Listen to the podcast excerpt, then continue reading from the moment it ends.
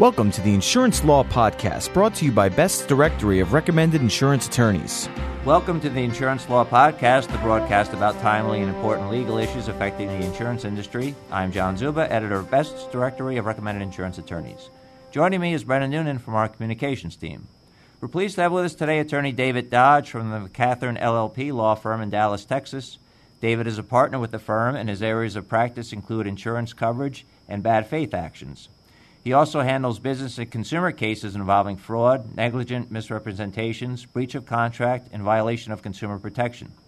David also frequently presents continuing education seminars for claims adjusters, insurance agents, brokers, and producers. David, thanks very much for joining us today.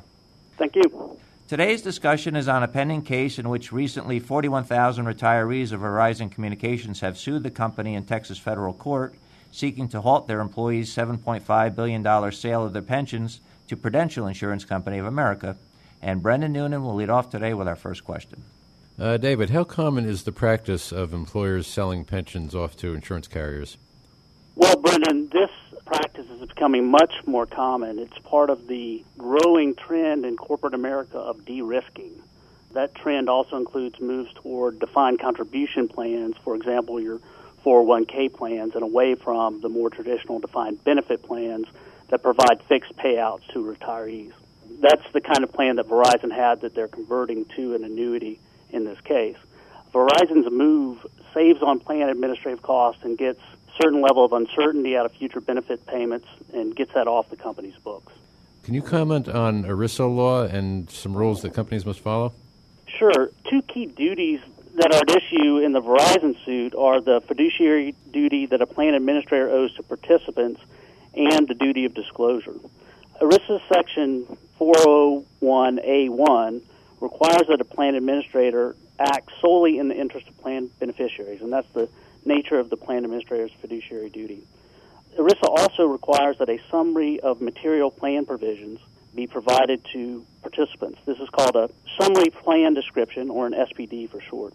So that duty of disclosure and duty of fiduciary duty are two of the key duties at issue here. Now, David, we understand that the court has issued an order on the plaintiff's request for a preliminary injunction. Can you summarize the court's ruling for us? Yes. In this case, the plaintiffs sought, who are a group of retirees whose benefits were being converted from ERISA plan governed payouts to a private annuity contract. They sought to stop that conversion to an annuity.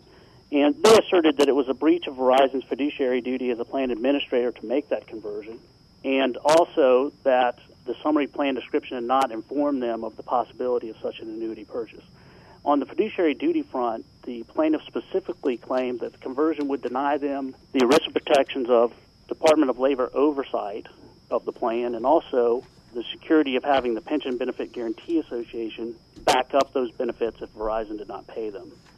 Now, they also claim that the change discriminated against the group of retirees that was selected to be included in the annuity contract. One element of injunctive relief is a showing of a substantial likelihood of success on the merits. The court held that the retirees could not make such a showing and denied the motion for injunctive relief the court seemed most influenced by the fact that there would be no reduction in benefits to the retirees after the conversion. In other words, Prudential would have the same payment obligations as the plan had. Specifically, the court held that the SPD adequately disclosed that Verizon reserved the right to amend, modify, or terminate the plan, and thus had disclosed the possibility of a annuity purchase. The court also held that it was unlikely the plaintiffs would be able to show a breach of fiduciary duty because the payout under the annuity was the same as it would have been under the plan. And the annuity purchase was actually a distribution of benefits, not a investment of plan assets. And third, that there was no discrimination against the retirees because their payments were essentially fixed. And again, they would receive the same payments under the annuity as under the plan. Now, David, what obligation would Prudential have had to continue providing these uh, pension payouts? And how does this differ from what Verizon's obligation to former employers would have been? As I mentioned, the actual dollar amount obligation is the same, so the difference is really in the governing law. Prudential's obligation is contractual rather than statutory under ERISA, which is what Verizon's obligation would have been. Now, there may be some hidden benefits here for the retirees, at least as to remedies for non payment of benefits you know, ERISA gives plan administrators very broad discretion to interpret plan terms, whereas the terms of insurance contracts are generally interpreted against the drafter, here the insurance company. Also, under ERISA, a retiree would have to exhaust administrative remedies under the plan before filing any sort of lawsuit. ERISA remedies are also very limited. They're limited to the amount of benefits denied and, if allowed by the court, the attorney's fees in seeking those benefits in a successful case. Conversely, under Texas state law and the laws of many other states, insureds and intended beneficiaries have the right to file bad faith and breach contract suits against insurers without going through any sort of administrative process. Potential recoveries include not only the amount of benefits, but also potential for exemplary damages and a more certain route to recovery of attorney's fees. At least that's the case in Texas. Also, there's generally no right to a jury trial under ERISA, whereas that right is generally retained under state law.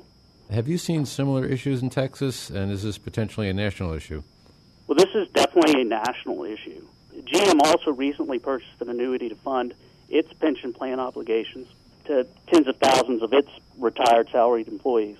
Now, GM also provided a lump sum payout option before the conversion to its retirees. But several other employers are also reported to have offered retirees a lump sum payout option in lieu of continued retirement benefits payouts under their plans. You know, corporate America is sitting on a lot of cash, and they're looking for ways to obtain greater certainty regarding future costs. This type of conversion also relieves companies of the fiduciary duty to manage their retirees' money under the ERISA plan. David, are there any other matters insurance companies must be aware of moving forward? Well, I think certainly the increased risk of state law lawsuits without the commensurate ERISA protections that the plan would have is certainly, uh, I think, a concern. You know, and corporations are transferring these risks for a reason. Insurance carriers are perhaps in a better position to manage the assets in order to ensure continued payouts that are due under the plan, but with an ever increasing trend of converting ERISA pension benefits to annuities, I think that actuaries will need to be on their toes in the future. Okay, David, thanks so much for joining us today. Thank you. That was David Dodge from the law firm of McCathern LLP in Dallas, Texas. Special thanks to Brendan Noonan from our communications team and to our producer, Brian Cohen. And thank you all for joining us for the Insurance Law Podcast.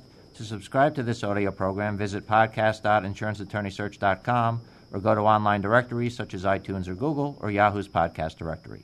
If you have any suggestions for a future topic regarding an insurance law case or issue, please email us at lawpodcast at ambest.com. I'm John Zuba, joined by Brendan Noonan, and now this message. Best's directory of recommended insurance attorneys is used by decision makers at insurance companies responsible for selecting legal counsel and representation. The printed directory is distributed annually to insurance companies, non insurance companies, third party administrators, and corporate counsel around the world, and the online edition is accessible throughout the year. Your listing in Best's directory of recommended insurance attorneys is the most effective way to ensure that thousands of potential clients have access to your outstanding credentials. Here's why you should be listed in the number one insurance insurance attorney reference. Your firm's credentials will be listed in our comprehensive reference guide, which is made available to thousands of insurance professionals globally, both in print and online. AM Best listees are recognized as the most qualified in their field to represent the unique needs of insurance companies. Key decision makers rely on the directory to take the guesswork out of their selection process. They know that only the best are listed, those firms with a proven track record of excellence who are recommended by their insurance industry clients. And remember, one low rate guarantees year year long visibility for your firm. We invite you to use our web application process to apply for a listing today. With our reasonable rates and broad exposure, there's no more effective way to get the attention of the insurance industry. For more information about Best's Directory of Recommended Insurance Attorneys, visit www.insuranceattorneysearch.com.